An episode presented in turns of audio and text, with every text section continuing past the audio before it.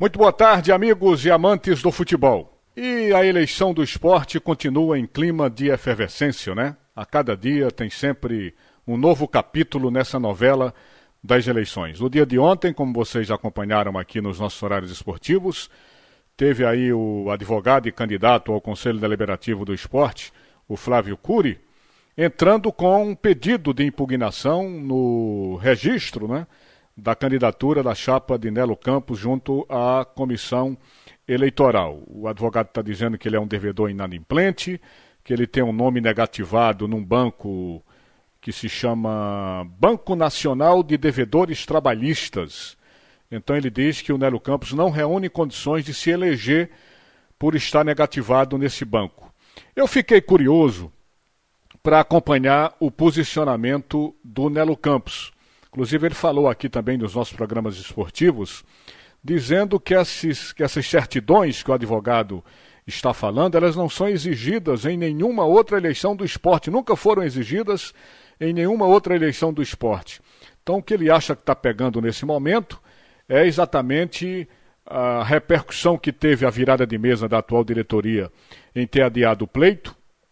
Ele acha que a atual diretoria está querendo se perpetuar no Esporte Clube do Recife, que a virada de mesa deixou o esporte como o único clube da Série A, sem saber até agora quem será seu mandatário para a temporada 2021, que está havendo uma verdadeira monarquia no esporte.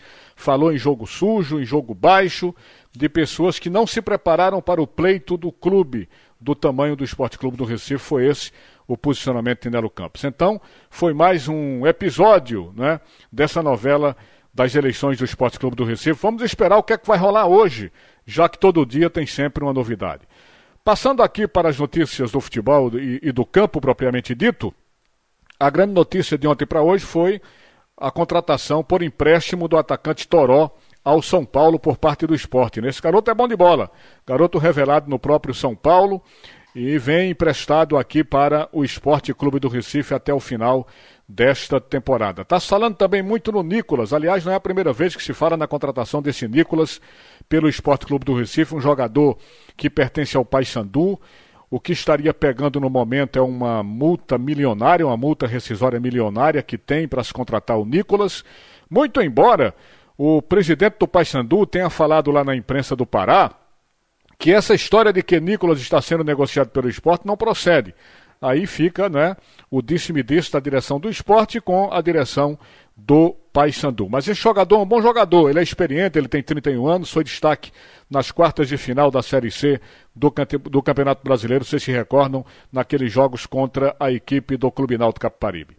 No Santa Cruz, minha gente, a grande notícia está relacionada com essas contratações recentes. Santa Cruz precisa realmente é, contratar e qualificar esse elenco, que está muito mal nas competições que está disputando. Santa Cruz só teve uma vitória até agora em quatro jogos disputados.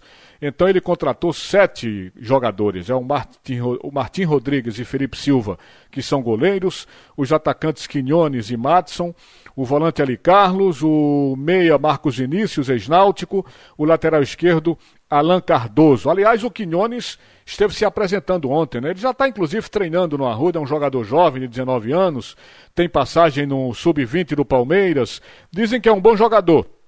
Vamos esperar para ver o que, é que ele faz no Santa Cruz.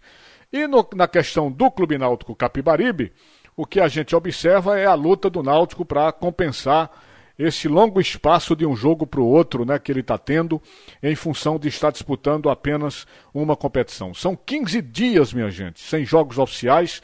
E o Náutico está correndo atrás para ver se arruma amistosos. O técnico quer pelo menos dois amistosos nesse período, porque ele quer ter uma preparação efetiva do Náutico, tanto física como modelo de jogo. O Hélio dos Anjos está falando muito no modelo de jogo que quer para a equipe do Clube Náutico Caparibe. Ele está falando muito num time competitivo, intenso e de forte volume de marcação. Vamos ver se ele alcança esse objetivo dirigindo o Clube Náutico Caparibe nessa atual temporada. É isso aí, amigos. Continuem aqui na Rádio Jornal. Na sequência tem o primeiro tempo do assunto é futebol com Roberto Queiroz. Boa tarde, Recife. Boa tarde, Brasil.